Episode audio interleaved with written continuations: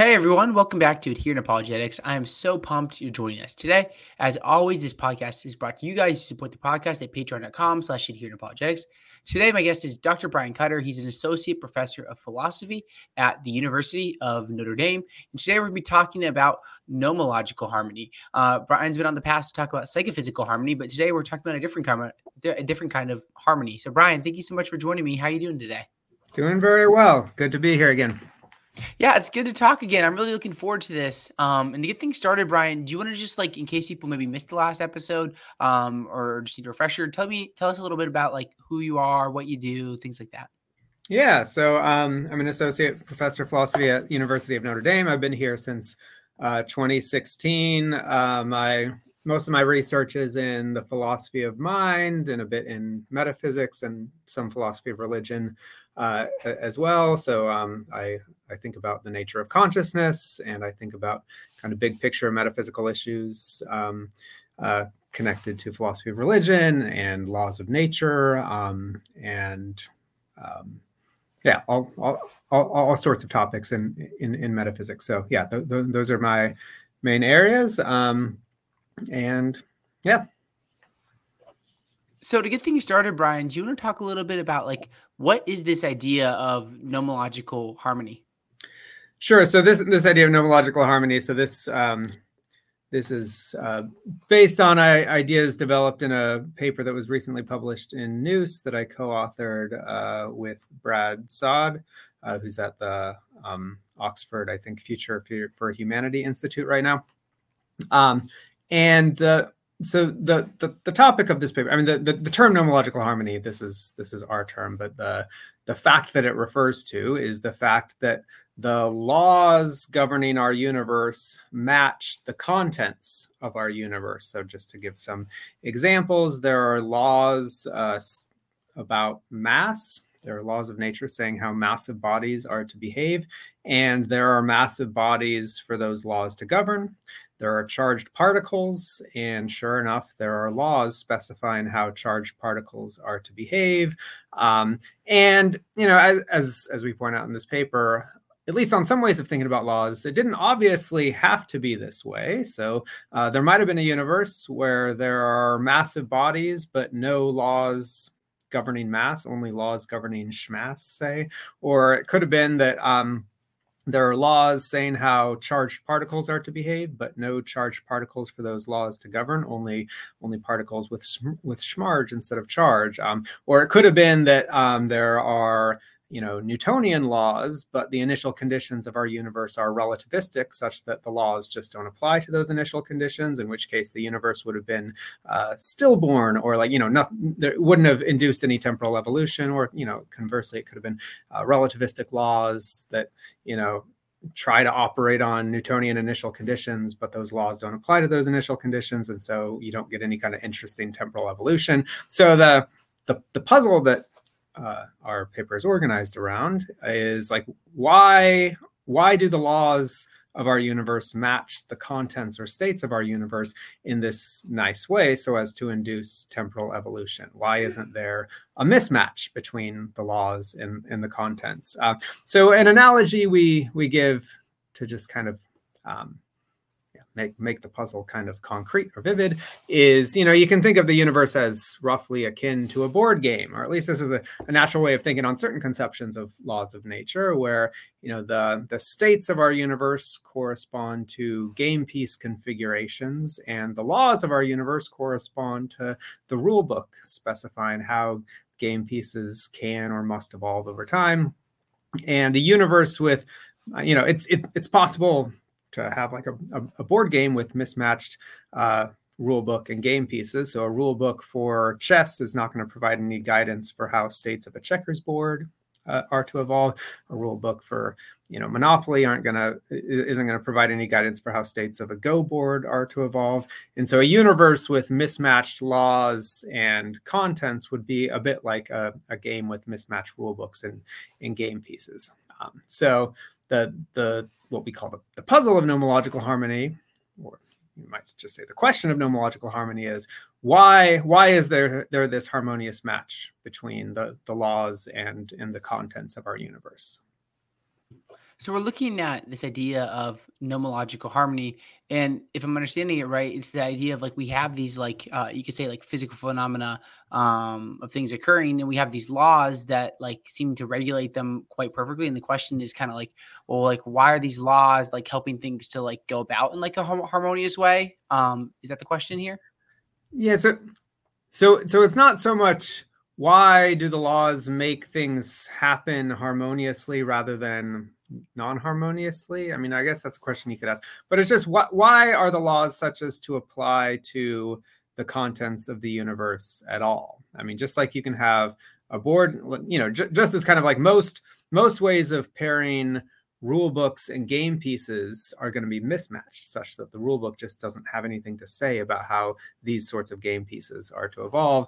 Um, it seems like most possible sets of laws and you know would would just not apply to an arbitrarily chosen initial condition. So um, you can ask like why is it that the the fundamental dynamical laws and the initial conditions of our universe match in such a way as to induce any kind of temporal evolution at all? It seems like most ways of pairing laws and initial conditions wouldn't yield a match wouldn't yield any kind of interesting lawful temporal evolution so why is this then like such a like a striking idea? Like maybe some people are like, well, yeah, like things occur and there's laws and like so what?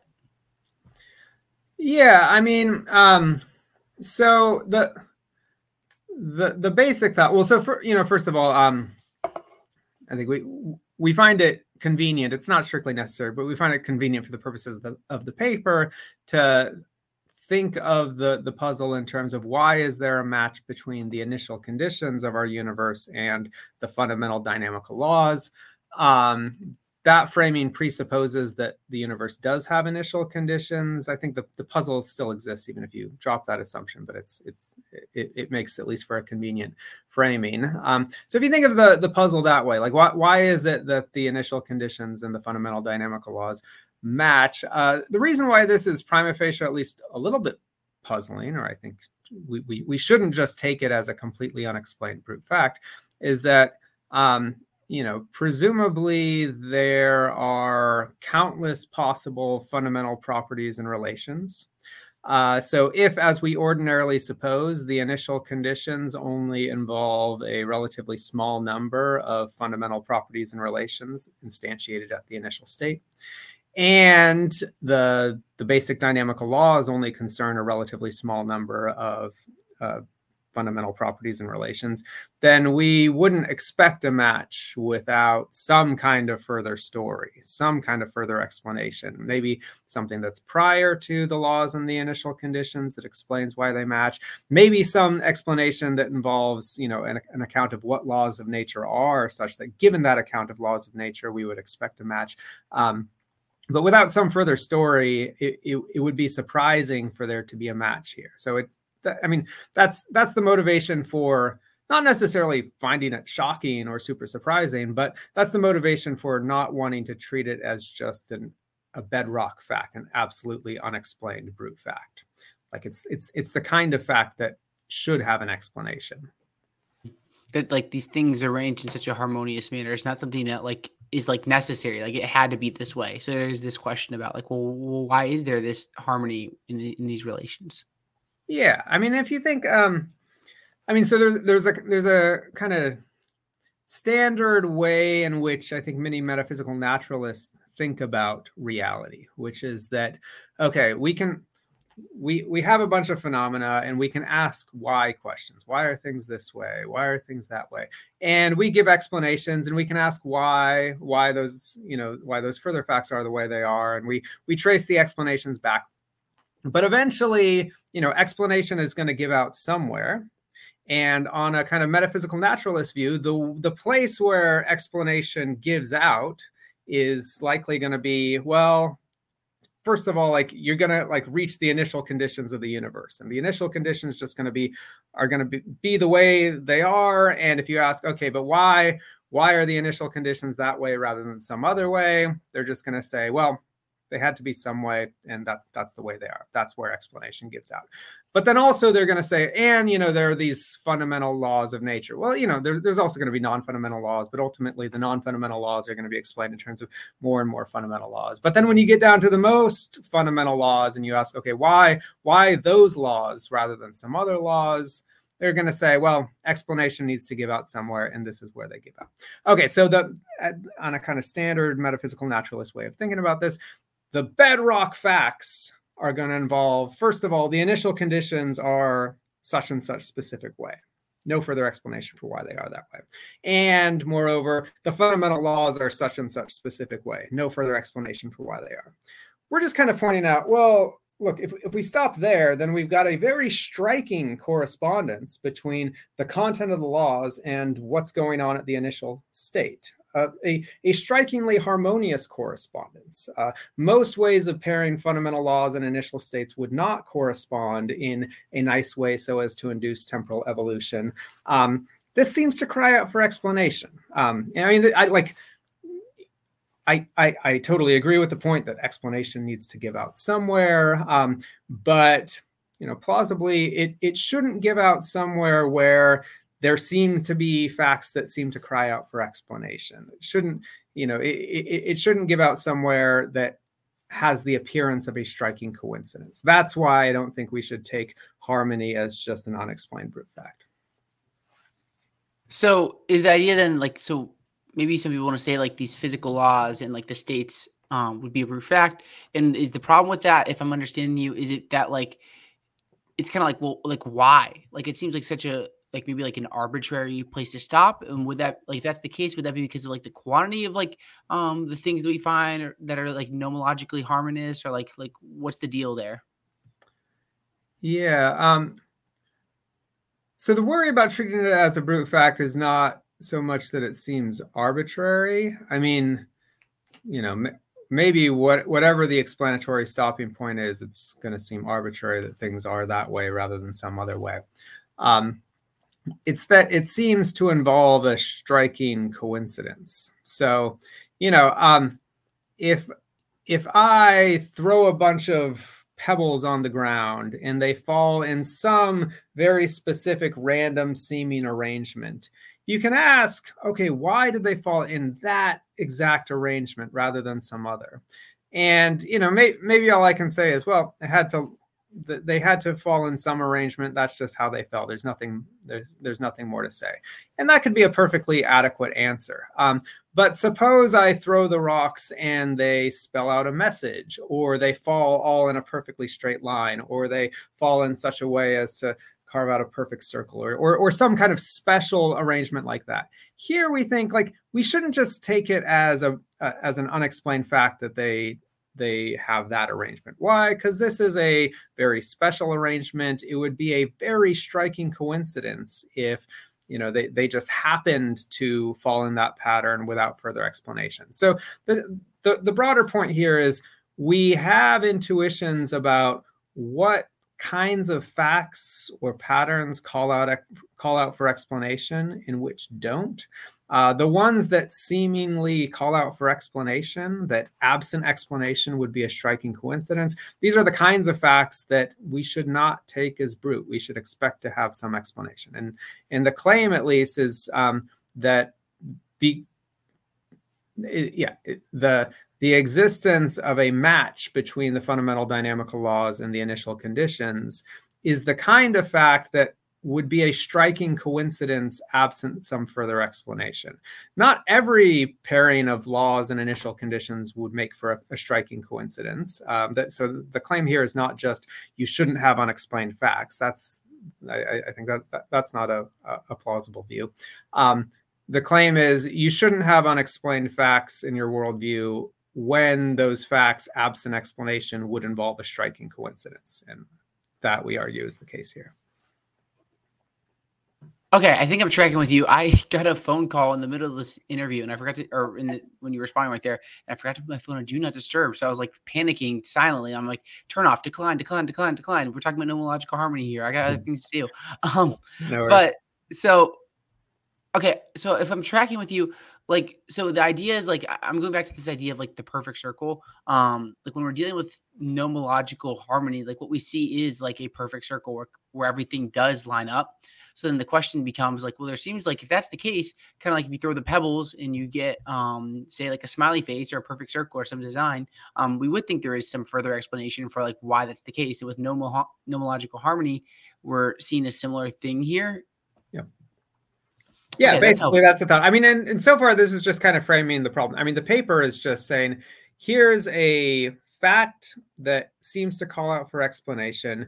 Now let's go on and canvas the the space of possible explanations. And what we go on to argue is that the best explanation we we look at well basically three classes of of explanation.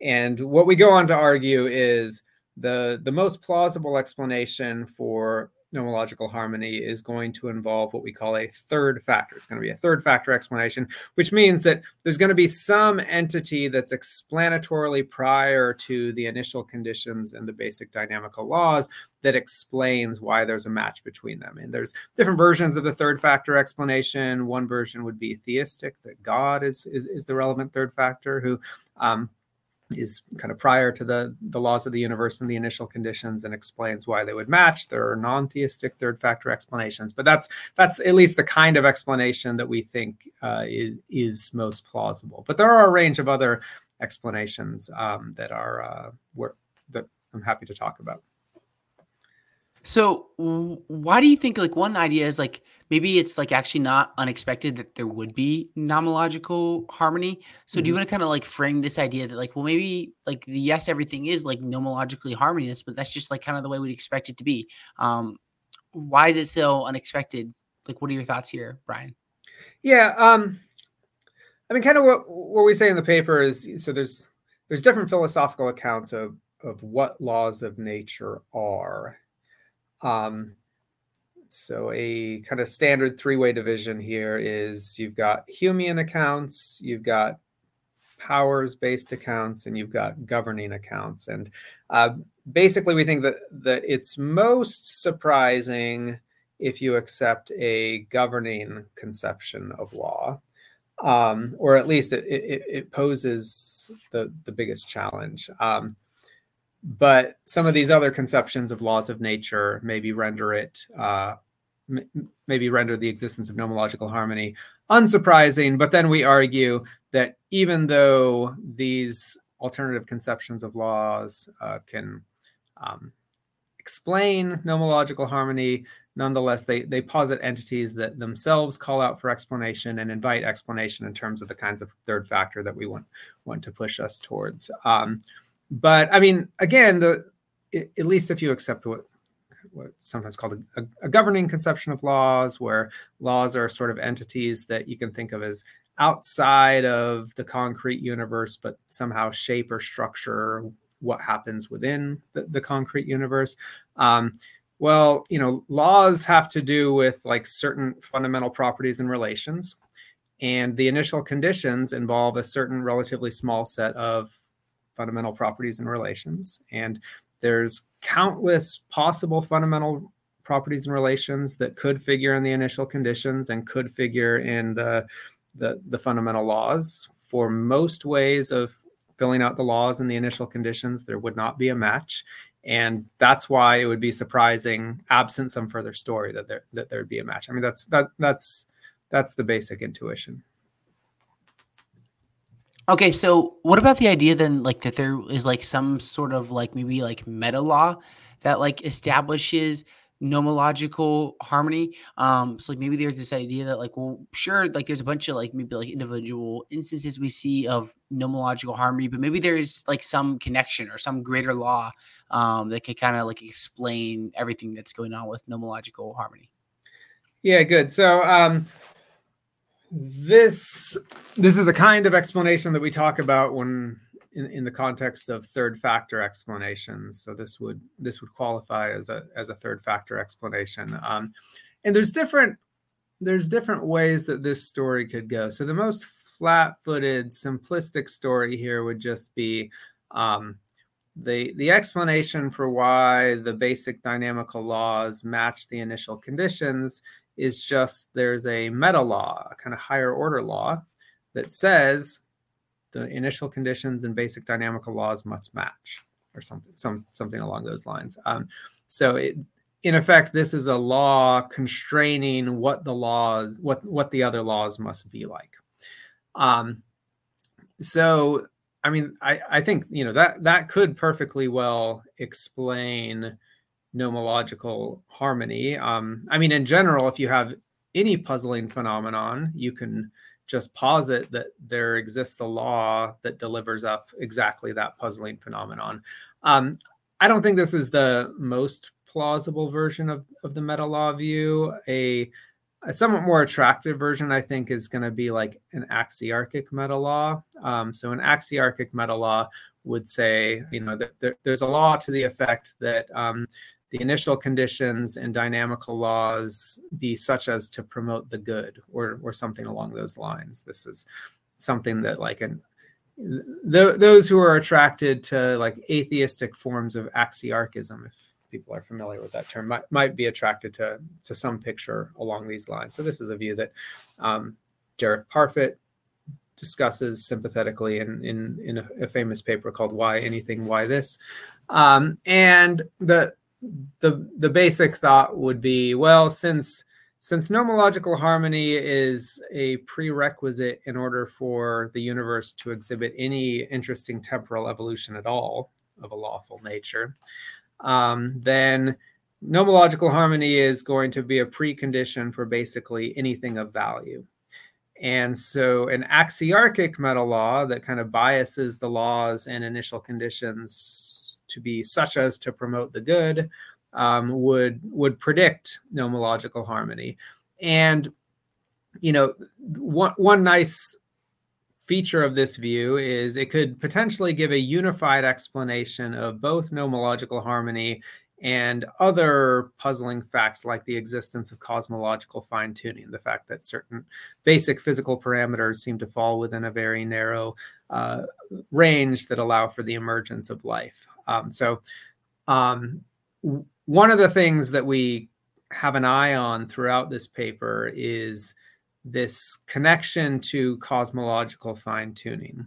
Um, you know, co- cosmological fine tuning is one of these issues that you know a lot of people, including us, think like we, we shouldn't take this as a brute fact. Um, some like if you if you're like an atheist and you think that our universe is the only universe there is, then basically you're saddled with the view that the cosmological fine tuning for life is just a brute unexplained fact. We think that that's that that view is is pretty implausible, and so you know one thing we have an eye on is whether there might be some kind of unified explanation that both accounts for nomological harmony and cosmological fine tuning. So theism would be one option here. Um, you know, given theism, that would plausibly predict both uh, fine tuning for life, or at least the, the, the life permitting character of the universe, and it would predict nomological harmony. But theism is not the only view with this property. So this this idea that there might be an, an axiarchic or value involving meta law also arguably has this feature that it can explain both nomological har- harmony and cosmological fine tuning in one theoretical stroke. So I think that's that's a that's a kind of theoretical advantage of of, of this view over at least some alternatives.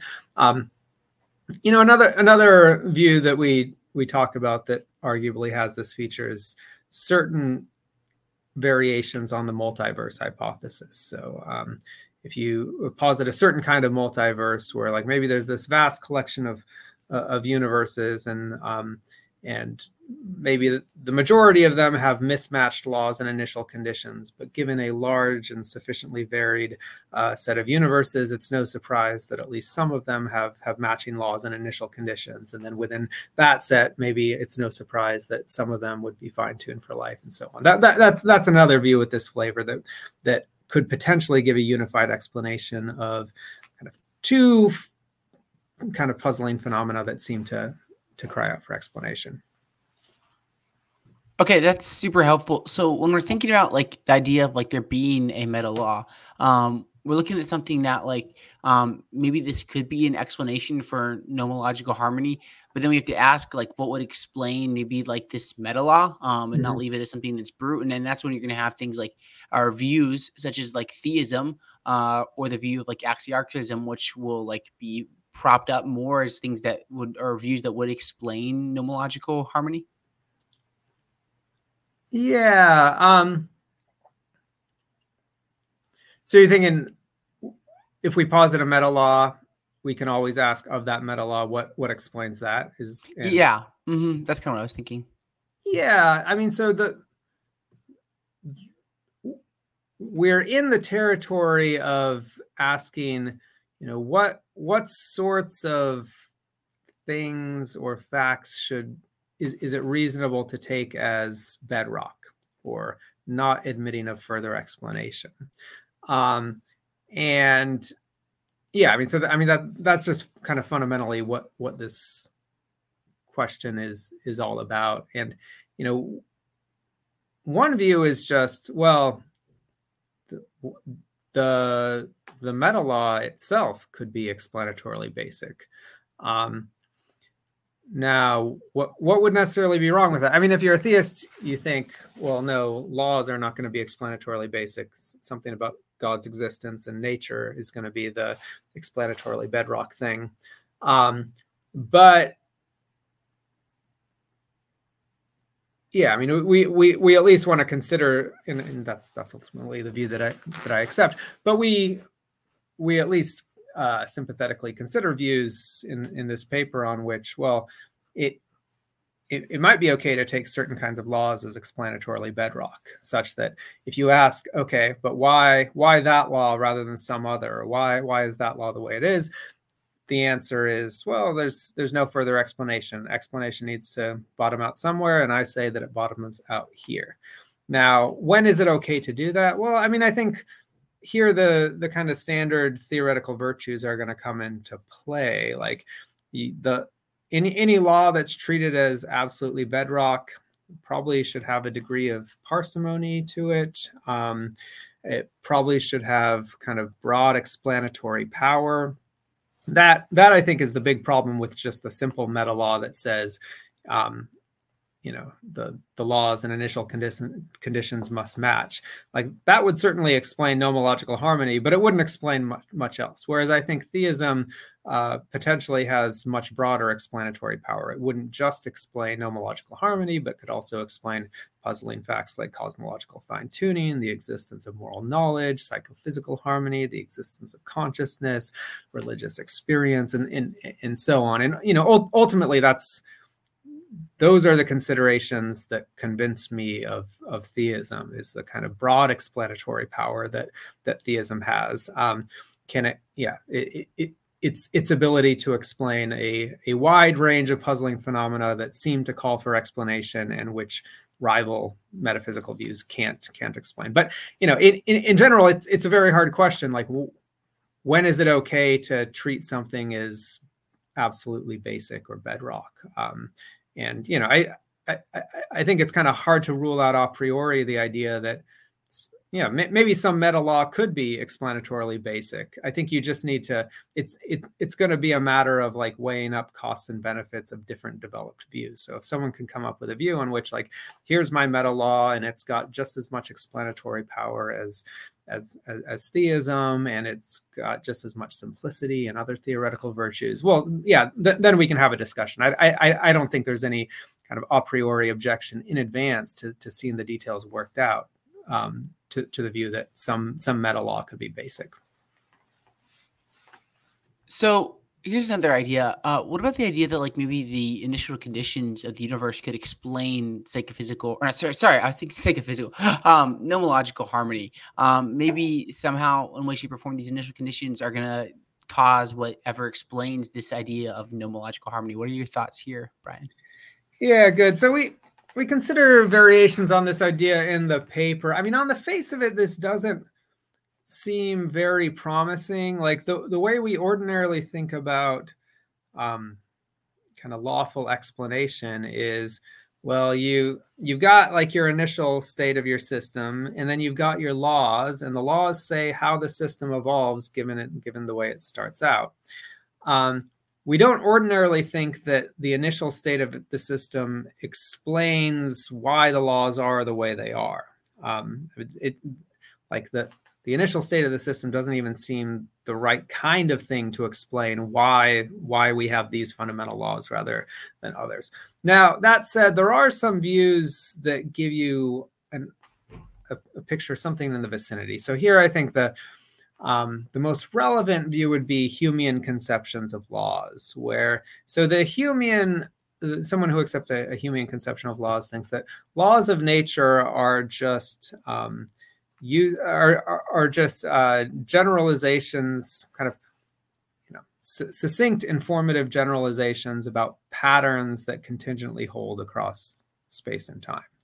And so it's it's not so much that the initial conditions explain the laws, but it's the whole pattern of events across space and time that explain the laws. That's that's the basic ground of the law. So we we start with what's what's called like a Humean mosaic, which is just the kind of pattern of events or qualities across all of space and time.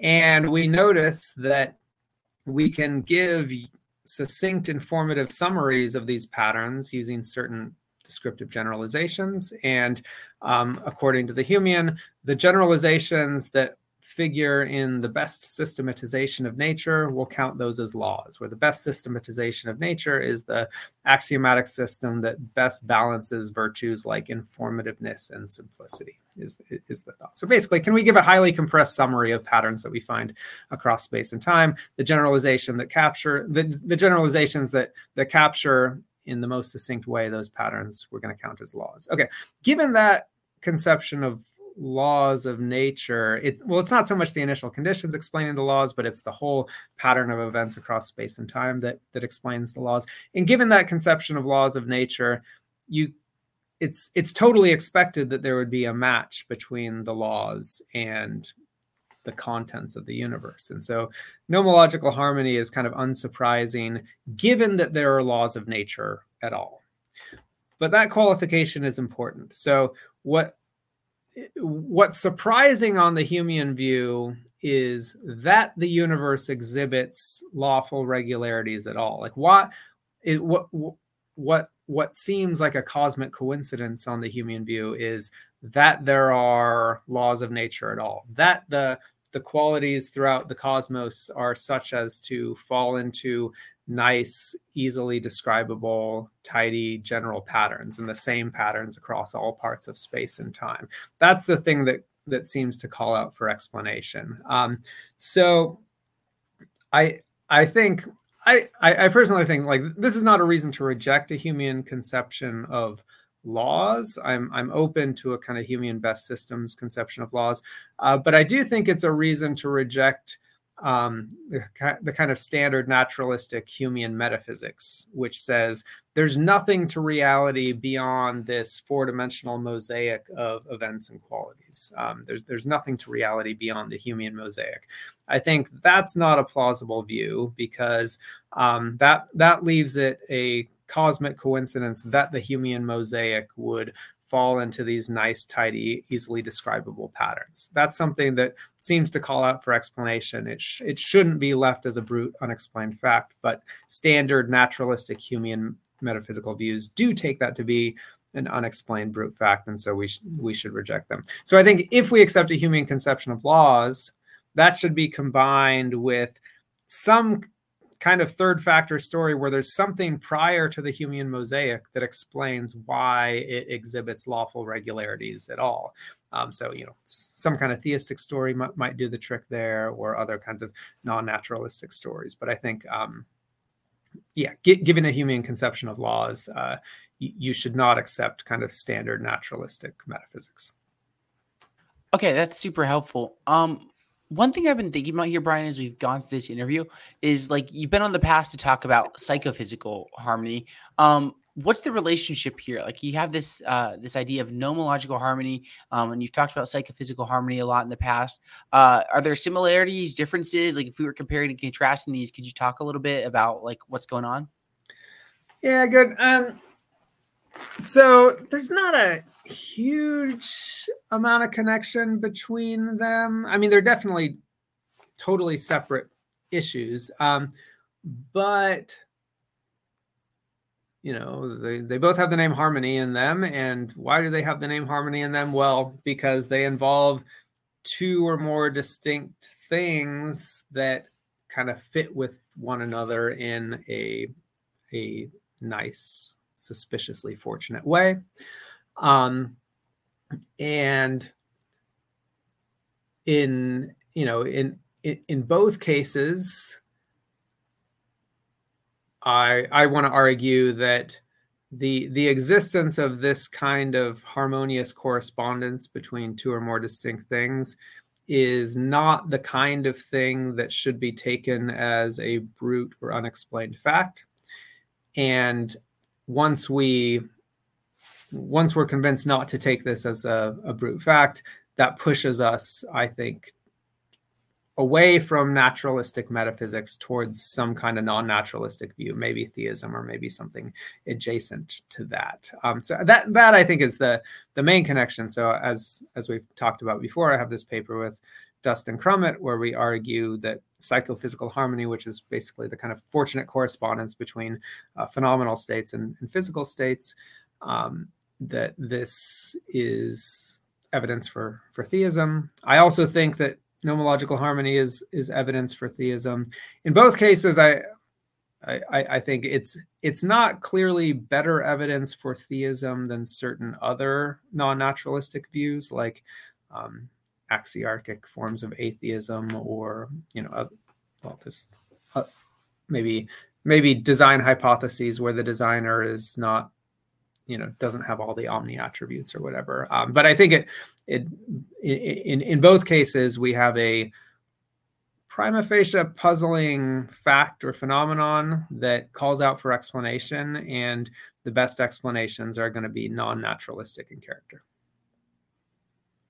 brian anything else you want to say about nomological harmony before we start to wrap up here um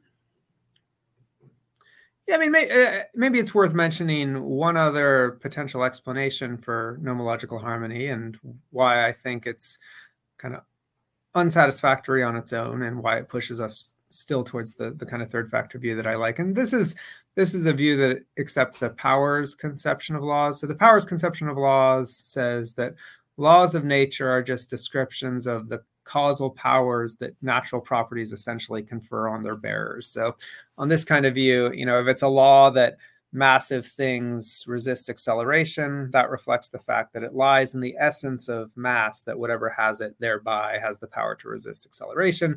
Or if it's a law that negatively charged particles repel one another, that reflects something about the essence of this property, negative charge, namely that whatever has it thereby has the power to repel other things that have it. Um, and what we call laws of nature are just kind of these descriptions of the, the essential causal powers of, conferred by these properties.